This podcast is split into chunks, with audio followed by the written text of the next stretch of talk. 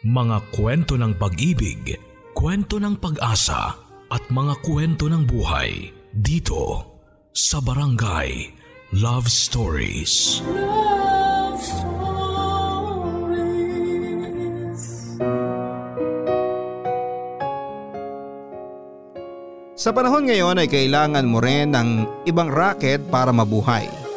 Habang may regular job ka ay kailangan mo rin magkaroon ng negosyo o magbenta ng kung anuman para dagdag perang papasok sa inyong bulsa.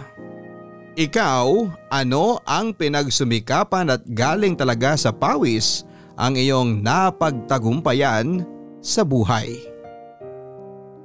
Dear Papa Dudut, hindi na uso ang pahiyahiya.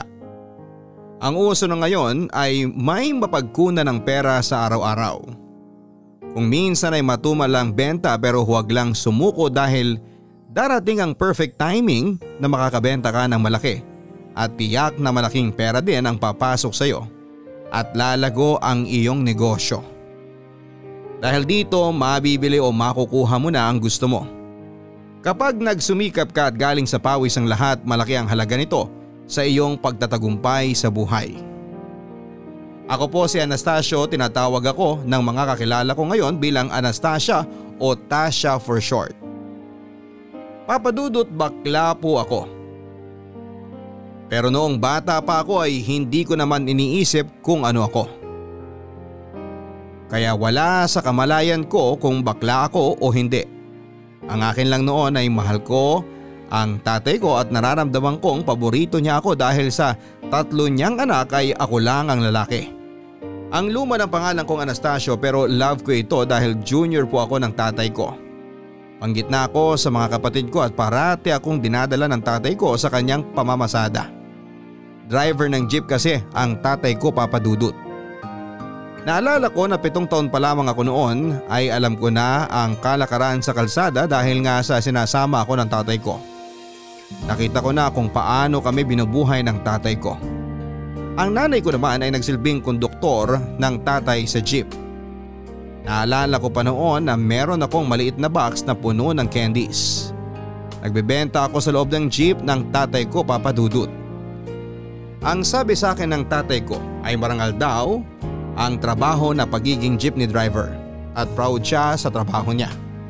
Kultura daw ang pagtataguyod ng jeep. Ang ganda nga tingnan ng jeep at napag-alaman ko noon na itong jeep natin ay sa Pilipinas lang matatagpuan. Sa pagiging close ko sa tatay ko at nanay ay napapansin kong nagsiselos ang ate kong si Tessa sa akin. Kung naging lalaki lang daw siya ay wala siya sa bahay para magbantay ng nakababata kong kapatid at siya sana daw ang kasama ng mga magulang ko sa pamamasada. Sa totoo lang, Papa Dudut, ay naiintindihan ko naman si Ate Tessa. Kasi siya na ang parang naging nanay sa bahay dahil siya ang nagluluto ng pagkain namin sa bahay at naglilinis dahil nga ang nanay ko ay sumasama sa tatay ko para pumasada. Matanda si Ate Tessa ng limang taon sa akin, Papa Dudut. Ang gusto kasi ng tatay ko na kapag hindi daw nila kaya na mapag-aral ako ng college ay magiging jeepney driver ako.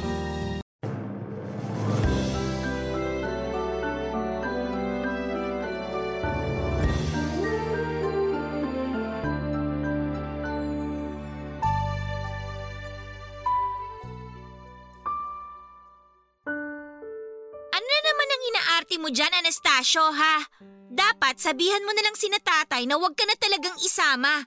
Ako dapat talagang sinasama nila at hindi tong nagbabantay dito sa bahay. May lagnat ako. Ang sabihin mo, nag-iinarte ka kasi tamad ka. Hindi ako tamad ah. Kung hindi ka tamad, linisin mo tong bahay.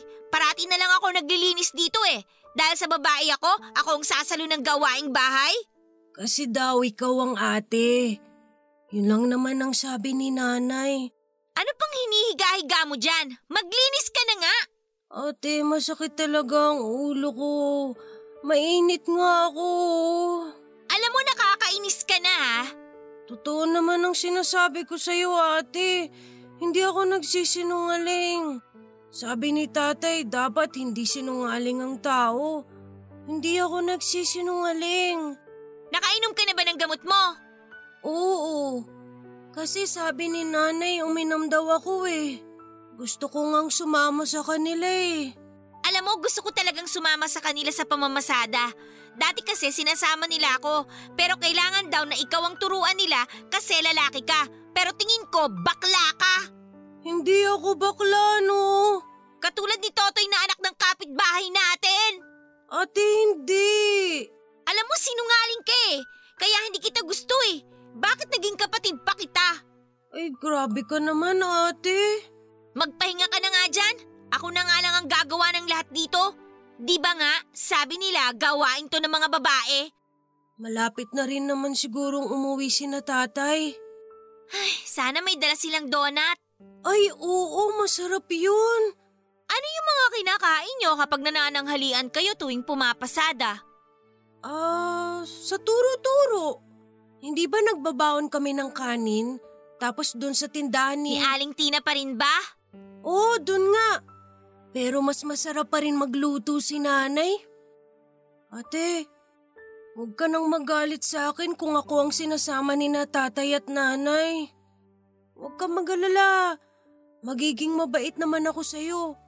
Gusto kita tulungan pero ngayon... Ngayon dahil may lagnat ka, magpapahinga ka lang, ganon. Ngayon lang to. Ayoko nang magkalagnat. Ang boring din kapag nandito lang ako sa bahay. Sa susunod na taon, papasok na daw ako eh. Maganda pa talaga mag-aral, ate? Ay nako, mas maganda pang gumala kesa mag-aral. Sabi ni tatay na dapat seryosohin ang pag-aaral dahil nagbibigay ito ng magandang kinabukasan sa atin. Hindi ka pa naniniwala dun? Alam mo ang kulit mo, magpahinga ka na nga dyan. Baka pilitin kitang palinisin ang bahay niya kahit may lagnat ka pa kung hindi ka tatahimik dyan eh. Si ate talaga parati nalang galit. Ayaw mo bang tumigil ha? Titigil na ate.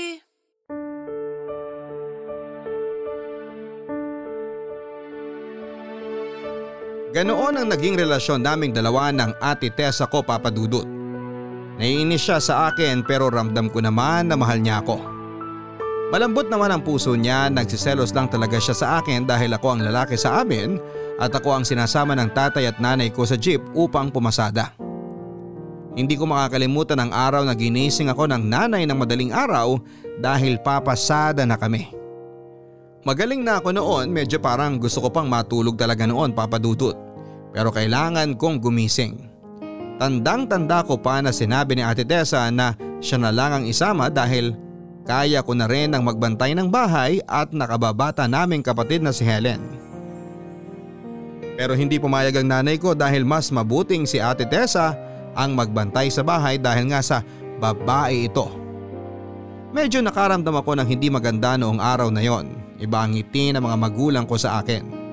At ang sabi pa nila na dapat ay maging matatag ako sa buhay dahil alam naman namin na mahirap lang kami at ang pamamasada sa jeep lang ang pinagkukunan namin ng pera upang mabuhay. Sabi pa ng tatay ko na kailangan kong dumiskarte paglaki ko para mabuhay lalo na kung magkaroon ako ng pamilya. Nasabi din ng tatay ko na sana darating ang isang araw na aahon din kami sa kahirapan at magkaroon ng magandang buhay. Nangyari ang hindi ko inaasahang pangyayari, Papa Dudut. Nabunggo ang jeep namin ng isang malaking bus. Nakita kong duguan ang tatay at nanay ko. Hindi na sila humihinga. Napuno rin ako ng dugo pero parang may anghel na yumakab sa akin dahil wala akong galos sa katawan. Naramdaman ko lang na unti-unting tumutulo ang mga luha ko dahil ang alam ko sa mga oras na yon na naging kalbaryo ang buhay ko. Namatay ang mga magulang ko, Papa Dudut, naging ulila kaming tatlo ng mga kapatid ko. Ate, takot na takot ako makakita ng malaking bus. Naalala ko sina tatay at nanay. Alam mo ikaw may kasalanan nito eh. Ate? Sana ikaw na lang yung namatay. Ikaw na lang sana yung kinuha at hindi sina nanay at tatay. Sana tayo ngayon ha? Nakakainis ka talaga! Ate, wala naman akong kasalanan. Anong wala? Kasalanan mo tong lahat eh. Kaya naiinis ako sa'yo na ikaw ang pinapasama nila dahil alam kong ilalagay mo lang sa kapahamakan ng mga magulang natin. Hindi. Hindi totoo yan. Mahal ko si nanay at tatay. Ayoko silang mawala. Kung mahal mo sila, binantayan mo sana silang dalawa. Sinalba mo lang ang sarili mo eh. Pinatay mo si nanay at tatay. Hindi ate ah. Hindi. Ano? Ano kasinungalingan na naman ang sasabihin mo, ha? May babalik mo pa ba si nanay at tatay, ha? Biglang bumangga yung bus. Yung bus ang may kasalanan. Eh di sana, sinalo mo yung bus. Ate, mabigat yun eh. Tsaka hindi ko naman napansin. Huwag mo nga akong daaning sa iyak mo. Totoo naman ang sinasabi ko. Nakita ko na lang naduguan sina tatay at nanay. Nawala silang buhay. Hindi ko kasalanan namatay sila. Ah, basta. Ikaw ang may kasalanan. Alam mo ba? Kukunin daw tayo ni Tia Biring. Eh, ang maldita nun. Ah, talaga? Ipapahamak mo na naman kami. Bakit ako na naman? Dahil wala na sina nanay at tatay, doon na tayo ngayon sa kanila. Baka magbago na rin siya. Ano magbago? Maldita yun, no? Minamalditahan nga tayo noon nung buhay pa ang mga magulang natin eh. Ngayon pa nawala na sila at makikitira lang tayo sa kanila. Ate... Tigilan mo na nga yung paawa sa mukha mo! Nakakabwisit na yung pabakla-bakla mong iyak! Hindi naman ako bakla. Umiiyak lang naman ako kasi... Ate, basta wala tayong iwanan na. Iiwan talaga kita kasi nabubwisit ako sa'yo! Ate naman... Sorry na kung ako yung pinapasama ni tatay at nanay. Kung mababalik ko lang sana, ako na lang ang natamaan ng bus. Ako na lang ang namatay. Mas maganda sana yun! Ate, bakit ba lagi ka nalang galit sa akin? Umalis ka na nga sa harap ko! Alis! Ate! Hindi ka ba nakakaintindi? Ha? Galit ako sa'yo dahil mas mahal ka nila nanay at tatay. Ikaw yung sinasama nila eh. Hindi tulad ng dati na ako talaga. Tapos ngayon, pinatay mo pa sila. Ikaw yung dahilan kung bakit ulila na tayo ngayon, Anastacio. Ikaw! Ikaw yung may kasalanan ng lahat ng ito! Hindi, ate! Hindi totoo yan! Hindi!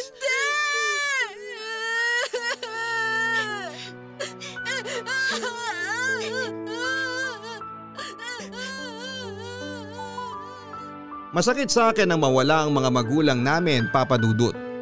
Bangungot sa bawat araw at gabi ang nangyari sa kanila. Sa mga oras na yon ay parang gusto kong ako na lang talaga ang nawala kasi sobrang nahihirapan kaming tatlo ng mga kapatid ko. Galit na galit si Ate Tessa sa akin at hindi ko rin alam kung paano ko ilalaban ang sarili ko sa kanya dahil para sa kanya ako talaga ang may kasalanan sa pagkawala ng tatay at nanay. Nagkaroon ako ng phobia sa malaking bus at tuwing nakakakita ako ng jeep ay nakikita ko ang duguang mga magulang ko na wala ng malay. Takot din kaming tatlo na tumira sa tiyahin naming si Tia Vering dahil naninigaw talaga yon. At kahit nga nandon sina tatay at nanay ay pinapalo kami kung sa palagay niya ay may ginawa kaming mali. Kung meron lang kaming mapagpipilian ay hindi kami pupunta kay Tia Vering.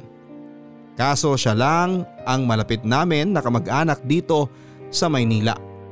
Kapatid siya ng mama ko at ang sabi ng mama ko dati na kung bakit masungit si Tia Vering ay dahil galit daw ito sa mama ko dahil mas mahal daw ng mga magulang nila si mama kumpara sa kanya. Parang si Ate Tessa lang din sa akin, Papa Dudut. Dalawang tao ang haharapin ko, Papa Dudut. Sa pang-araw-araw, si Ate Tessa at si Tia Vering. Pagkatapos ng libing ng mga magulang ko'y dumiretso na kami sa bahay ni Tia Vering. Parang eksena sa isang pelikula na unti-unti kami papasok sa isang bahay na may nag-aabang na panganib pero wala kaming magawang tatlo kundi ang pumasok at harapin ang panganib. Hindi pa rin nawawala ang galit ng ate ko sa akin. Araw-araw ako nagsosorry sa kanya pero parang hindi niya naririnig ang mga pagmamakaawa ko. Umiiyak na lamang ako sa isang sulok at niyayakap ang sarili na parabang niyayakap ako ng tatay at nanay ko. Kinupkup kaming tatlo ng Tia Vering namin, Papa Dudut. At parang naging impyerno ang buhay namin. Kahit mahirap kami noon ay masaya naman kami, si Ate Tessa lang naman ang masungit sa akin. Pero masaya po ang pamilya namin. Kapag nagsasama-sama na kami ay magjo-joke ang tatay namin ng kung ano-ano para lang kami maaliw. Kinakausap kami parati ng mga magulang namin na mangarap at gumawa ng paraan sa mabuting gawain upang maabot ang mga pangarap. Pero naglaho ang lahat ng iyon, Papa Dudut. Isang alaala na lang ang mga pangaral at paghihikayat sa amin ng mga magulang namin na mangarap dahil wala na sila. Mas naramdaman namin ang pangungulila namin sa kanila dahil sa masamang pagtrato sa amin ng Tia Vering namin, Papa Dudut. Kinakawawa kami ng mga kapatid ko sa bahay ni Tia Vering. Mas dumami ang trabaho ni Ate Tessa at maging ako ay pinagtatrabaho talaga at ang sabi pa ni Tia Vering na hindi libre ang manirahan sa kanyang bahay at dapat namin itong pagtrabahuhan. Dahil kumakain kami at siya ang bumibili ng mga kinakain namin. Araw-araw naririnig kong umiiyak ang Ate Tessa ko. Gusto niyang lumaya sa bahay ng Tia Vering. Yon ang sabi niya sa nakababatang kapatid namin na si Helen. Hindi ako kinakausap ni Ate Tessa, Papa Dudut, tungkol sa balak niya at natatakot akong iwan niyang mag-isa sa bahay ni Tia Biring. Kaya kinausap ko na ang ate ko para malaman ko kung ano ang plano niya dahil kaming tatlo na lang ang magkakampi. Kaming tatlo na lang ang dapat na pagkatiwalaan namin.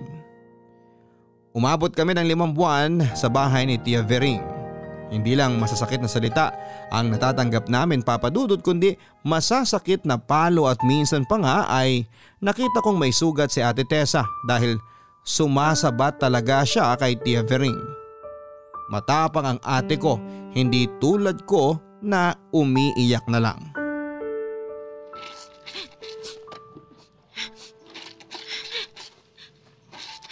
Nakakainis.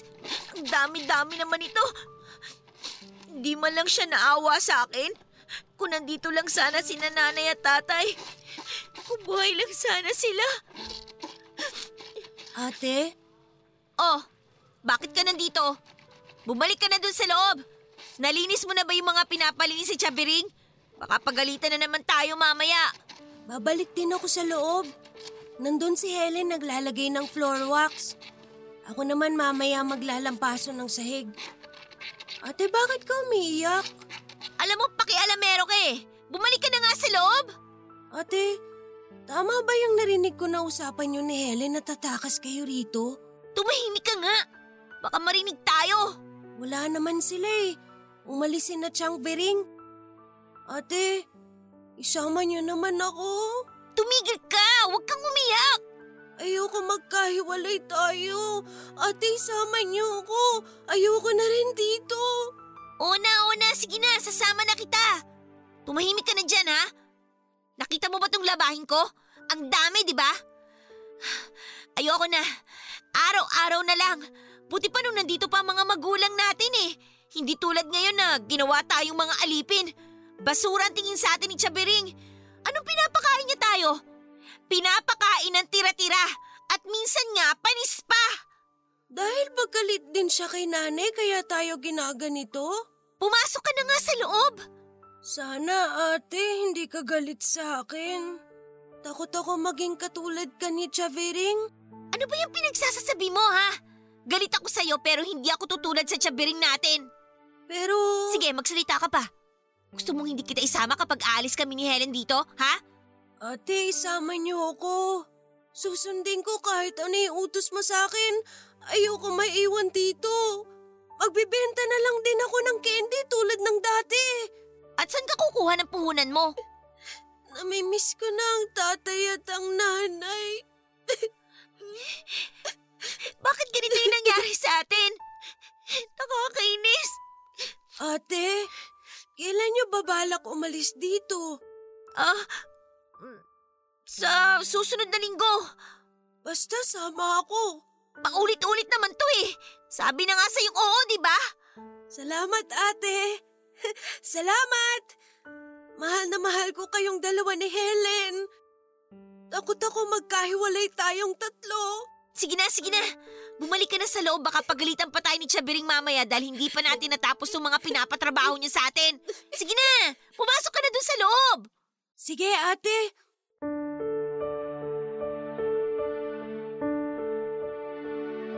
Sobrang saya ko sa mga oras na yon, Papa Dudut. Ramdam ko na pinatawad na ako ng ate ko dahil isasama na niya ako para umalis sa bahay ng Tia Vering namin. Excited ako na umalis sa bahay ni Tia Vering kasama ang mga kapatid ko, pero may takot din dahil saan kami titira at ano mangyayari sa aming tatlo pagkatapos dahil wala namang kaming alam kung saan kami pwedeng makitira. Ang sabi lang ni ate na ang importante ay makaalis kami sa bahay. Nakatulog ako ng mahimbing ng gabing yon, Papa Dudut, ngunit pagising ko ay wala na sina ate, Tessa at Helen. Iniwan nila ako sa bahay ni Tia Vering. Sobrang takot ko at grabe ang pananakit sa akin ni Tia Vering nang malamang umalis ang dalawa kong kapatid. Ang sabi pa niya sa akin na hindi ako makakatakas dahil binabantayan niya ako. Para akong presong walang kasalanan sa loob ng bahay ni Tia Vering. Nalulungkot ako dahil hindi pala talaga ako kasali sa mga plano ni Ate Tessa. Galit pa rin pala talaga siya sa akin at ako pa rin pala ang sinisisi niya sa pagkamatay ng mga magulang namin. Wala na akong pagpipilian kundi ang umalis din sa bahay ni Tia Vering. Matapos ang tatlong buwan ay nakatakas po ako. Nang oras na nakawala ako sa gate ng bahay ni Tia Vering ay parang nakalaya ako. Ang una kong naisip ay paano ko mahahanap ang dalawa kong kapatid dahil wala akong alam kung saan sila pwedeng pumunta. Naging bahay ko ang malawak na lansangan. Nakilala ko naman si Lucas, isa siyang nagtataho. twelve years old lang siya noon at hindi ko alam kung bakit, pero sabi ni Lucas sa akin na bakla daw ako. Wala naman daw masama sa pagiging bakla. Pinatuloy niya ako sa maliit na bahay niya at tulad ko ay wala rin siyang kamag-anak. Namuhay din siyang mag-isa. Ang sabi ko sa kanya na gusto kong magbenta para kumita ng pera. Kumusta naman ang benta mo, Tasha? Anastacio ang pangalan ko. Para sa akin, ikaw si Anastacia. Kaya Tasha ang ipapangalan ko sa'yo. Ganon? O hindi mo naman ako sinagot eh. Kumusta nga ang benta mo? Konti lang. Alam mo, kailangan mo ng gimmick para kumita ka. Nakita ko yung isang bakla, nagme-makeup siya. Naaaliw yung mga tao sa kanya kaya bumibili. Ano? Wala naman akong make-up. Manghihingi ako dun sa mga kakilala ko sa palengke. Hihingiin ko na lang yung mga hindi nila ginagamit. Tapos magsuot ka ng mga damit pang babae. Kailangan ba talaga yun? Nakakahiya. Bakit ka naman mahihiya? Wala ka namang gagawing masama ah. Tsaka sabi ko nga sa'yo, walang masama sa pagiging bakla. Alam mo yung ate kong si Tessa, siya parating nagsasabi sa akin na bakla ako. Bakit hindi ka ba bakla? E ang lambot-lambot mong gumalaw eh. Hindi ko alam. Wala ka bang crush na lalaki? Ano yun? Hay nako, bata ka pa nga talaga. Huwag na nga lang natin pag-usapan yun. Kung hindi mo pa kayang maglagay ng makeup, di wag na muna. Hindi, kaya ko. Gusto kong tumulong para kumita din ng pera. Lucas, salamat ha kasi kinupkup mo ko ha. Ang bait mo sa akin. E kawawa ka kasi. Nung nakita kita, umiiyak ka. Hindi mo alam kung anong gagawin mo. Salamat sa'yo. Siyempre, sino pa bang magtutulungan? E di tayo-tayo lang ng mga ulila, di ba? Sige, kung gusto mong umiyak, iiyak mo lang yan, Tasha. Ah, uh, nga pala. Teka, tingnan mo to. Binigyan ako ng magandang gown ng isang suki ko. Wala naman akong pagbibigyan nito eh, kaya naisip ko na ibigay sa'yo. Mukhang kasya to sa'yo eh. Oh, sukat mo. Wow, ang ganda! Mukha na akong prinsesa kapag sinuot ko to. Oo naman, bagay na bagay yan sa'yo. Talagang magmumukha kang prinsesa dyan kapag sinuot mo na yan. Baka pwede kong isuot to habang nagtitinda ng taho. Huwag ka na maglako ng taho. Magtinda ka na lang siguro ng kung ano-ano sa bangketa. Paano ako magtitinda? Saan ako kukuha ng pera? Tutulungan kita. Basta, huwag ka na mag-alala. Akong bahala. Sana makita ko na sina Ate Tessa ko at si Helen. Ang tagal ko na silang hindi nakikita. Kumusta kaya sila? Sana okay lang silang dalawa. Alam mo maganda, punta tayo sa Kiyapo. Ipagdasal natin na sana magkita na kayo ng mga kapatid mo. Sasamahan kita kung kailan mo gusto. Sige, parati ko silang pinagdadasal eh. O sige na, huwag ka na masyadong umiyak. Magiging maayos din ang lahat. Masayang kasama si Lucas, Papa Dudut. Alam niyo po, ayaw niyang magpatawag sa akin ng kuya dahil takot siyang baka iwan ko siya at masanay na may tatawag sa kanya ng kuya. Sobrang supportive po niya sa akin, Papa Dudut. Pareho kaming hindi nakapag-aral. Ang mga blackboards ko ay ang mga billboards sa EDSA. Kahit papaano ay marunong akong bumasa dahil dati tinuruan ako ng nanay ko noong sumasama ako sa jeep. Ang takot ko sa jeep at sa bus ay unti-unting nawala dahil siguro sa mga payo sa akin ni Lucas na magpakatatag sa buhay dahil kung matatalo ako sa mga takot ko sa buhay ay baka bibigay lang ako at hindi magpatuloy. Kung bibigay ako ay hindi ko na makikita pang muli ang dalawa kong kapatid. Nasanay at galamay ko na ang lansangan. Pero hindi ko pa rin mahanap ang mga kapatid ko. Walang araw o gabi na hindi ko sila iniisip, Papa Dudut. Sana'y nasa mabuti silang kalagayan dahil hindi ko mapapatawad ang sarili ko kung may mangyaring masama pa sa kanilang dalawa. Nabalitaan kong namatay na si Tia Vering at dumalaw ako sa kanyang burol at sumama sa araw ng kanyang libing upang magbaka sakaling dadalo ang mga kapatid ko pero wala sila. Walang kamag-anak ni Mama ang dumalo. Kaya wala na akong pamilya kundi si Lucas at ang hinahawakang pag-asa na magkita muli kami ni na Ate Tessa at ang bunso kong kapatid na si Helen. Patuloy pa rin ako sa pagbebenta ng kung ano-ano sa kalye at nililibang ko na lamang ang sarili ko. Naniniwala ako na pagkatapos nitong unos ay may ginhawang darating at yun ang gusto kong masaksihan sa buhay ko, Papa Dudut. Barangay Love Stories. Barangay Love Stories. Ang mga Kapuso shows mapapanood at mapapakinggan din abroad via G M A Pinoy T V, G M A Live T V at G M A News T V channels. Para mag-subscribe, visit w w w dot g m a pinoy t v dot com. Follow us also at G M A Pinoy T V on Facebook, Twitter, Instagram, YouTube, Viber, and TikTok for the latest updates on Kapuso programs, artists, events, promos, and more. Salamat, Kapuso! Barangay Love Stories. Barangay Love Stories. Sa walang kasiguraduhang mundo naming ulila at naninirahan sa malawak na lungsod, kailangan talagang tapangan ang lahat. Gumawa ako ng isang maliit na tindahan sa sidewalk, Papa Dudut. Ang saya ko nang makita kong may tindahan na ako. Nakasuot pa rin ako ng damit na pang babae at naka-makeup. Eto na ako. Eto na si Tasyo na naging kasama si Lucas sa labanan ng buhay at ituloy ang mga pangarap sa buhay. Si Lucas ay muling nagbenta ng taho. Ako naman ay binibenta ko'y tubig, soft drinks, chichirya, candies at marami pang iba na patok sa mga taong naglalakad sa sidewalk. Minsan sinasabihan kami ng kaibigan naming si Becky na hindi siya bakla pero Becky po ang pangalan niya. May gusto siya kay Lucas pero wala siyang pakialam kung magiging kami daw dahil matagal na kaming nagsasama ni Lucas. Ang sabi ko sa kanya na hanggang kapatid lang talaga ang turing ko kay Lucas at gusto ko silang dalawa ni Becky ang magkatuluyan dahil lalaki at babae sila. Makakabuo sila ng pamilya at magkakaanak. Ang sabi naman ni Becky na hindi sukatan ang pagiging babae para ibigin ang isang lalaki. At hindi lang naman daw ang anak ang kailangan para matawag na pamilya ang dalawang nagsasama. Sabi pa niya na kahit hindi kami nagsasama ay pamilya kami. May pamilya si Becky at nakapag-aral siya kaya sa kanya ako nagpapaturo. Minsan kung paano magbasa at magsulat kaya nakakasulat ako sa inyo ngayon, Papa Dudut. Nung akala ko ay magtutuloy-tuloy na ang tindahan ko sa sidewalk ay biglang gumuho ang mundo ko nang makita kong may nagwasak nito. Sirang-sira ang tindahan ko.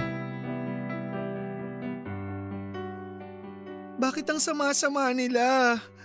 Bakit nila sinira ang tindahan ko? Wala ba tayong mapagtatanungan kung sino yung gumawa nun, Tasha? Wala eh. Naiimbierno na nga ako. May mga tao talagang inggitera. Siguro nainggit sa tindahan mo. Malaki kasi yung kita mo sa mga binibenta mo, di ba? Pero dapat hindi nila ginawa yun. Mga walang ya talaga. Nagaanap lang ako ng pagkakitaan ng marangal tapos ganito ang ginawa nila. Mga walang puso. Winasak talaga nila lahat. Nakakahiyak, grabe. Hayaan mo, friend. Makakabangon ka rin. Madali lang to para sa'yo. Kaya mong bumangon. Tiwala ako sa'yo. Ikaw pa ba? Salamat, friend. Oo, babangon ako at luluhod sa akin ng mga gumawa nito.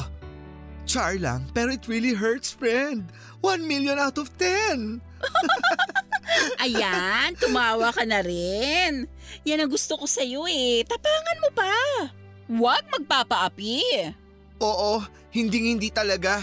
Rarampa na naman ako nakagown habang nagbebenta na kung ano-ano.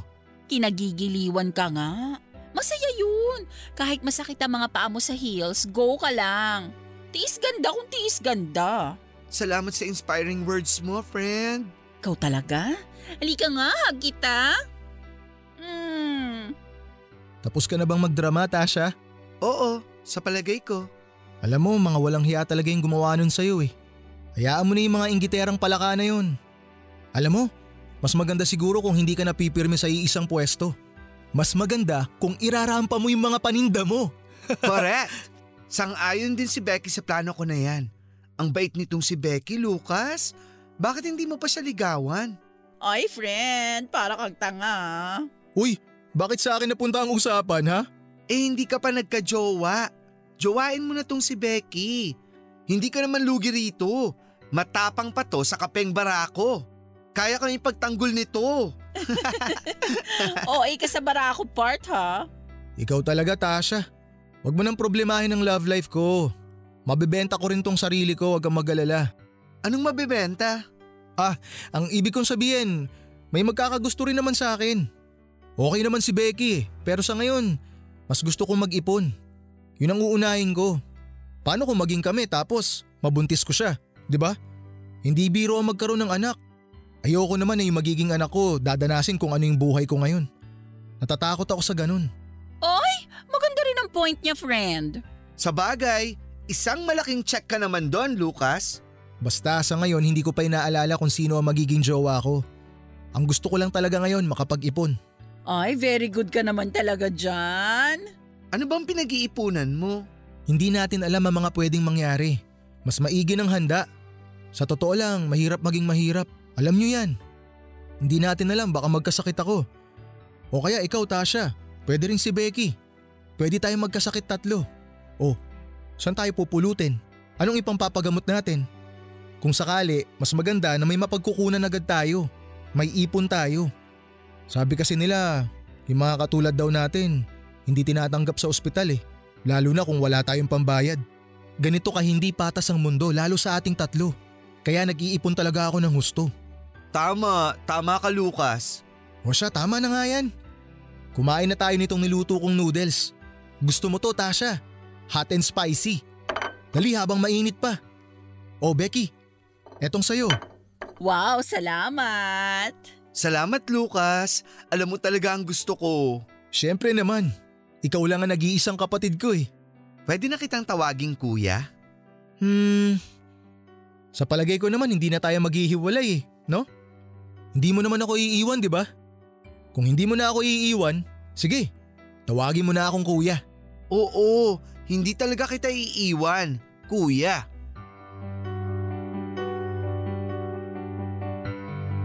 Ang sarap sabihin ang salitang kuya para kay Kuya Lucas, Papa Dudut.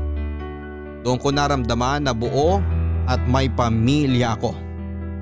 Doon ko naramdaman na may nagtitiwala ng lubusan sa akin. Pinupush ko pa rin na ipare silang dalawa ni Becky at ni Kuya Lucas, Papa Dudut. Pero tinigilan ko na nang sinabihan ako ni Kuya Lucas na tigilan ko na ang pagkapares ko sa kanilang dalawa dahil kung gusto na niya ay kusa siyang lalapit kay Becky at sasabihin kung ano man ang nararamdaman niya. Tulad ng pagsusuot ko ng damit pambabae, may mga taong giliw na giliw at tanggap ako. Pero meron ding inis na inis at sobrang homophobic kahit wala naman akong ginagawang masama sa kanila. Siguro kulang lang sa pagkakaintindi ang ibang tao pero si Lucas, si Kuya Lucas, kahit na hindi nakapag-aral ay sobra akong naintindihan. Hindi tulad yung mga iba na may kotse na, naka-uniforme pa pero grabe kung makapanlait sa isang katulad ko. Parang nandidiri pa sa bakla. Ano bang akala nila, nahahawahan namin sila ng kabaklaan namin? Hindi naman nakakahawa ito, sadyang makitid lang din siguro ang utak nila o wala silang puso para sa katulad namin. Ang sabi ni Kuya Lucas, Papa Dudut, na hindi ko na lang sila papansinin. Ang sabi ko naman ay sa tagal ko ng pagiging bakla, wala na akong pakialam sa kung ano man ang sabihin nila. Ang pinapakialamanan ko lang ay mabenta ko ang lahat ng paninda ko. Patuloy ko pa ring ipinagdarasal na makita ko pa ang dalawa kong kapatid. Sobra na siguro nagbago ang itsura nila. Baka nagkita na kami pero hindi ko lang sila namukhaan. Baka nakita na nila ako pero iniwasan lang nila ako. Maraming agam-agam ang namuo sa utak ko noon, Papa Dudut. Salamat sa painom mo ngayon, kuya, ha? Ang dami mong pera siguro. Ikaw naman. Madalas naman tayong uminom, ha? Lalo na ngayon, syempre hindi ko palalagpasin. Birthday mo kaya? Hindi mo talaga nakakalimutan ang birthday ko? Oo naman. Lagi ko maaalala ang birthday mo. Palibasa kasi hindi ko na matandaan kung ano birthday ko eh. Pero okay lang yun. Kaya nung nalaman ko na birthday mo nung una tayong nagkasama, tinuring ko na rin yun na parang birthday ko. At dahil sinasabayan ko yung birthday mo, pakiramdam ko, magkaedad rin tayo. Kuya, salamat sa lahat ha. Oo, huwag ka nang malungkot. Pasensya ka na kung tayong dalawa lang ang nagsiselebrate ha. Gusto ko kasi talaga na tayong dalawa lang para mas espesyal ang birthday natin. Hindi ko talaga alam kung ano na ang nangyari sa akin kung hindi tayo nagkita noon.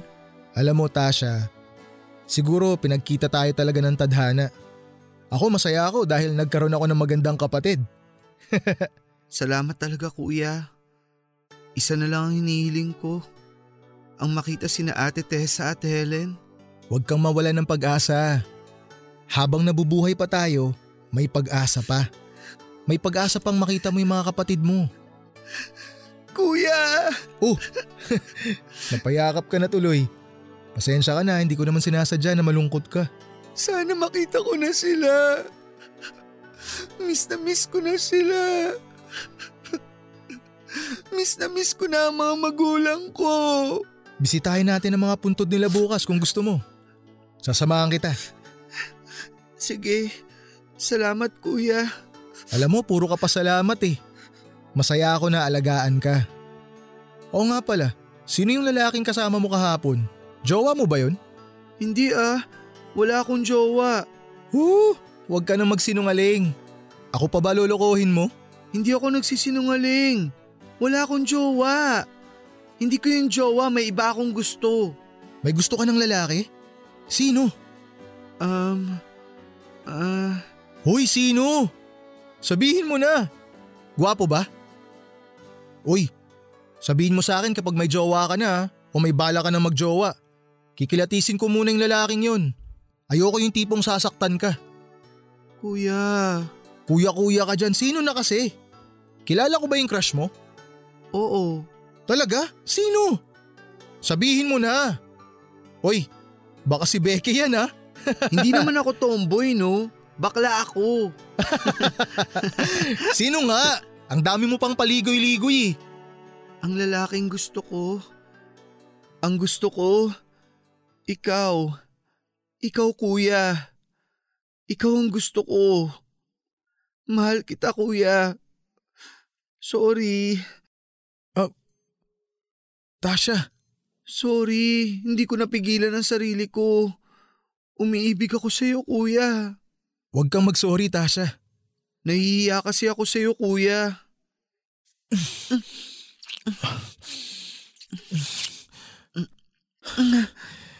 Ano yun kuya? Bakit mo ko inalikan? Gusto rin kita.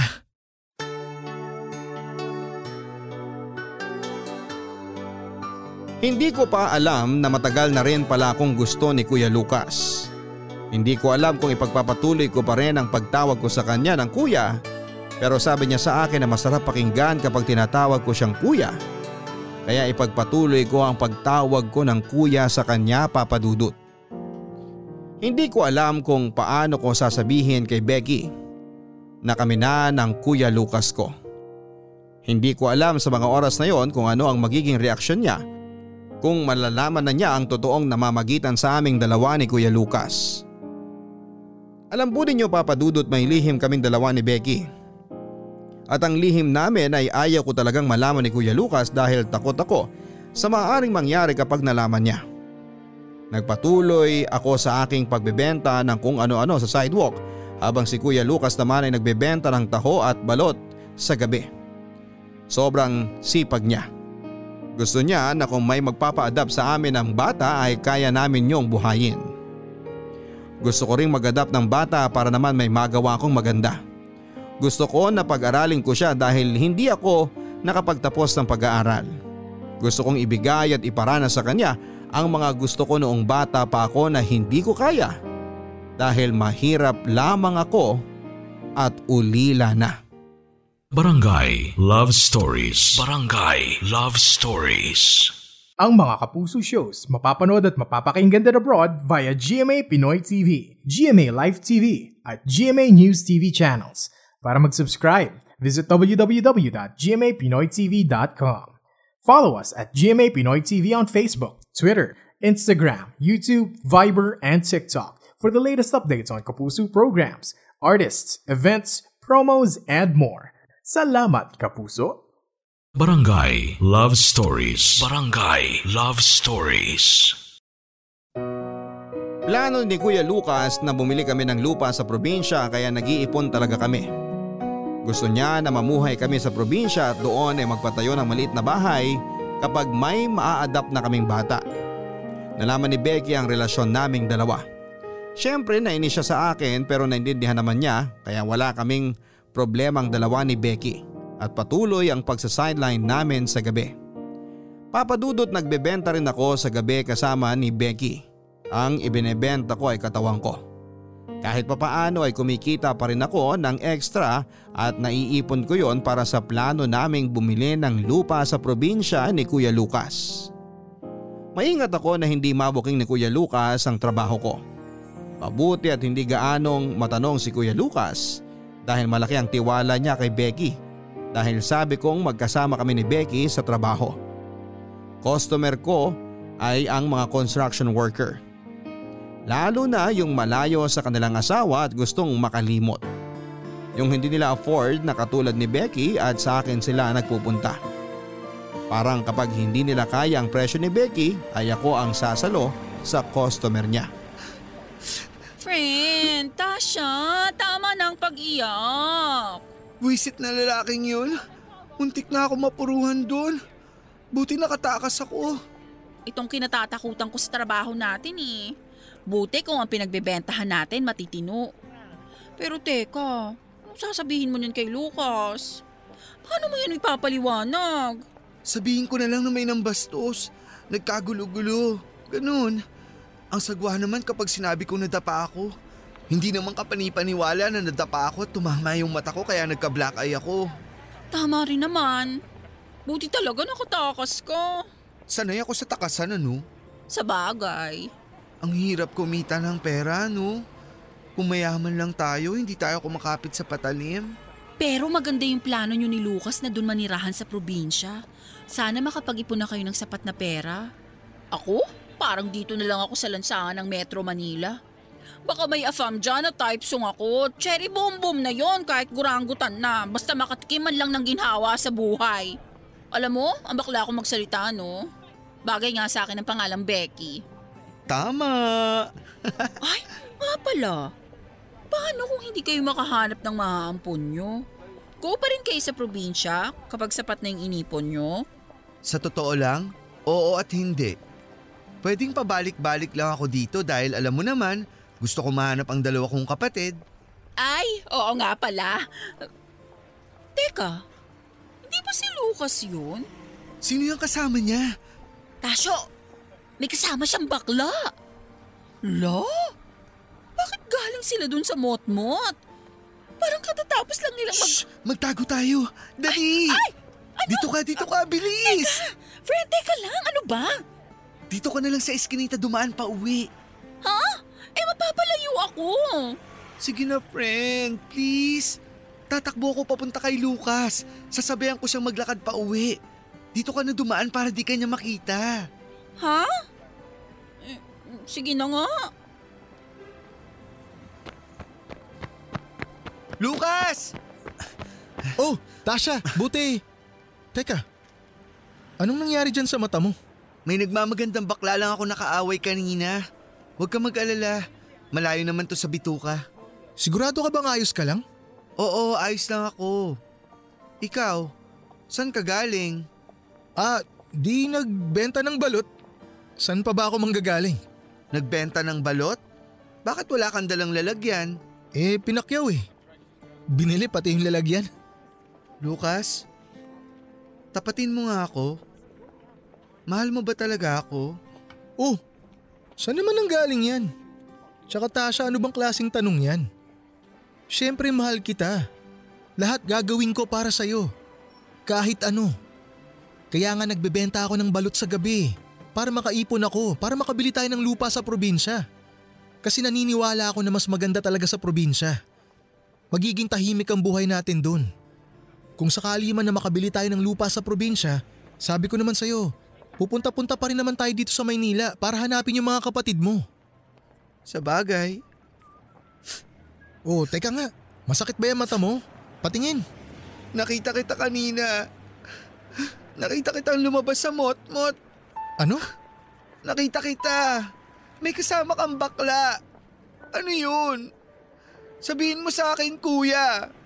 Ano yun? Nagpapagamit ka ba para sa pera? Para dyan sa balak mong tumira sa probinsya? Ay. Tasha. Hindi ko alam kung anong sasabihin ko. Hindi ko alam kung paano ako magsisimula. Gusto ko lang naman na mabago ang takbo ng buhay natin eh. Nakakulong tayo sa sitwasyon na to. Nakakulong tayo sa lugar na to. Tasha, ayoko na dito. Pagod na ako. Gusto ko na tayong dalawa na lang. Tayong dalawa na lang na naninirahan ng mapayapa. Tahimik. Sa probinsya o kung saan man. Basta tayong dalawa lang ang magkasama. Magpapakatotoo lang ako sa'yo, Tasha. Kung ako lang ang masusunod, gusto ko nga sana nakalimutan mo na lang yung dalawang kapatid mo eh. Kasi nakikita ko na nababagabag ka dahil sa kanila. Pinapalungkot ka lang nila ng husto. Pero syempre, hindi ko naman pwedeng hilingin yun sa'yo. Iniintindi kita. Kaya sana, sa pagkakataong to, maintindihan mo rin ako. Pero sila ang dahilan kung bakit ako nagpapatuloy sa buhay. Eh paano naman ako? Hindi mo ba kayang magpatuloy sa buhay nang dahil sa akin? Nang dahil sa atin? Kuya… Nagbebenta ako ng katawan, Tasha, para sa atin. Hindi kita sinisisi o kinukonsensya. Nagpapakatotoo lang ako sa'yo. Kasi uulitin ko, gusto ko ng tahimik na buhay kasama ka. Gusto ko ng tahimik na buhay sa probinsya. Yung tayong dalawa lang. Yung wala na tayong iniisip na iba. Yung hindi tayo nangangamba. Hindi katulad dito.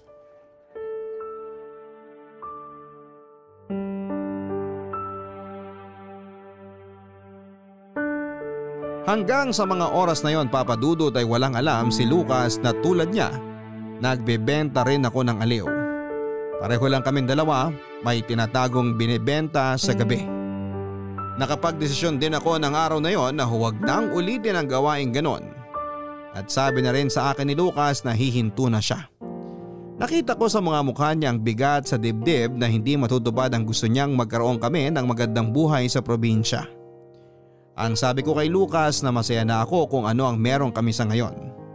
Ang gusto ko lang ay makakain kami ng tatlong beses sa isang araw at alam naming walang gagawa ng masama sa amin. Yung may siguridad kaming walang masamang taong gagawa ng bagay na ikakatakot namin. Alam mo naman Papa Dudut na kung sino pa ang nasa laylayan ay yung pa ang pina, pinaparatangan ng kung ano-ano.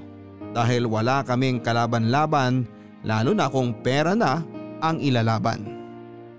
Patuloy pa rin si Becky sa gawaing pagbebenta ng aliw. Sinasabihan ko siya na humanap ng ibang trabaho dahil nakapag-aral naman siya. Ang sabi niya sa akin na hindi siya nakapag-college at ang kagaya niya ay mahirap pa rin na makakuha ng matinong trabaho at may maayos na sahod. Kaya naman ang pagbebenta ng katawan sa lalaki ang naisip niya. Isang gabi ay pinuntahan ako ni Becky sa Bangketa na pinagbebentahan ko at ni Lucas ng balot. Meron daw siyang isang balita na sasabihin.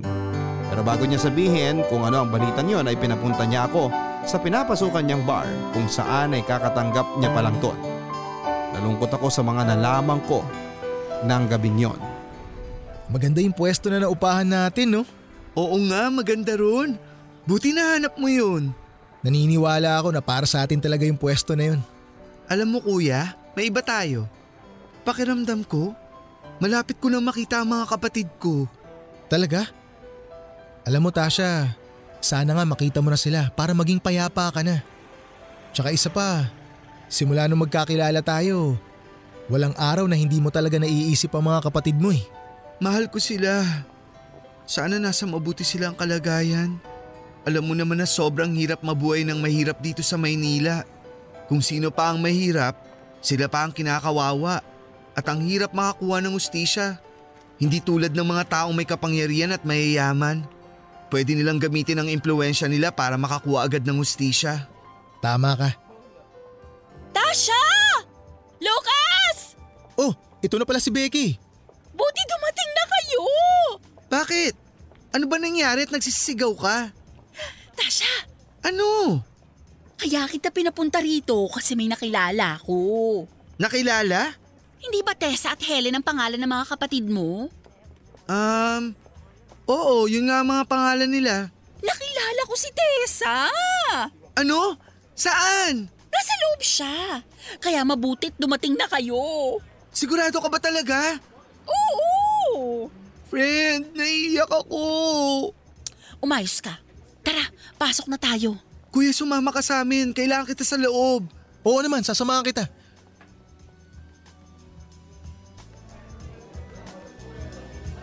Oh, friend. Nasaan siya? Nasaan siya rito? Ayun. Tasha, ayun siya oh. Dali, lapitan mo na. Sige na, Tasha. Mag-usap muna kayo ng ate mo. Hintayin ka namin ni Becky dito sa loob. Ate Tessa? Anastacio? Ate? Ate! Matagal mo na daw akong hinahanap. Oo, walang araw na hindi kita hinahanap. Kumusta ka na? Halika, doon tayo sa labas. Tara, dali.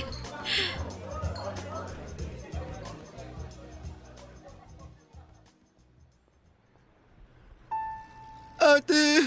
Masaya ako na nakita kitang muli. Sorry ha. Ate. Sorry at iniwan kita. Sorry na tagalan ako na bumalik doon para kunin ka. Sobrang sama ako sa'yo noon. Binalikan kita pero wala ka na. Hinanap kita pero matapos kong malaman na wala ka na kina Chaviring, hindi na ako lumapit doon. Kasi natakot akong kunin niya ulit kami ni Helen. Okay lang ate. Ang importante nagkita tayo. Tingnan mo ako. Isang babaeng nagbebenta ng laman para mabuhay lang. Pero parang susuko na ako no dahil namatay si Helen. Ha? Wala na si Helen? Nilagnat siya. Eh, wala akong pera nun eh. Pero naisip kita. Gusto ko makita kita ulit. Masaya ako makita ka ngayon. Patawarin mo ako sa mga nagawa ko ha. Matagal na kitang pinatawa dati. Anastacio. Maraming salamat.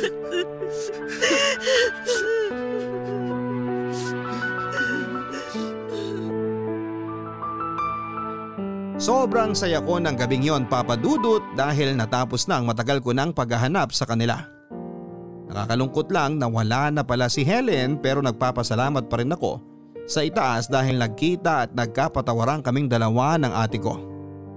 Ipinakilala ko ang ate ko sa boyfriend kong si Lucas at sinabi ko sa kanya na si Lucas ang nagkupkup sa akin nang lumayas ako sa bahay ni Tia Vering.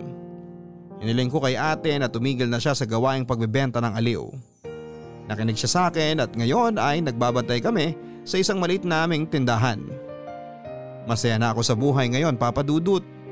At naging swerte rin na nabuntis ang ate ko sa hindi niya kilalang lalaki na naging customer niya. At ang batang nilawal niya ang ginawa naming anak ni Lucas na dalawa. Pinangalanan naming Helen ang bata. Si Becky naman ay nakapangasawa ng isang afam.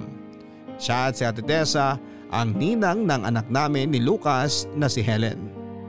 Hanggang dito na lamang po at marami pong salamat sa inyo, Papa Dudut, ang inyong kabarangay forever, Anastacio. Minsan talagang parang pinaglaruan ang tadhana ang buhay natin. Pero dapat talaga natin na dumiskarte. Ang hanapin ang nakaraan para maging maayos ang hinaharap. Lalo na kung may miyembro sa ating pamilya ang nawalay sa atin. Bilang Pilipino, napaka-importante talaga na malaman kung ano ang kalagayan ng lahat ng miyembro ng pamilya. At kung may nangangailangan, dapat itong tulungan. Dapat itong hanapin para maging buo at maging maayos ang mga nakaraang hindi maganda. Hanggang sa muli, ako po si Papa Dudut sa mga kwento ng pag-ibig, buhay at pag-asa. Dito sa Barangay Love Stories number one. Mga kwento ng pag-ibig, kwento ng pag-asa at mga kwento ng buhay dito sa Barangay Love Stories. Love Stories. Nagustuhan ng iyong napakinggan? Ituloy yan via live stream sa w w w dot g m a network dot com slash radio.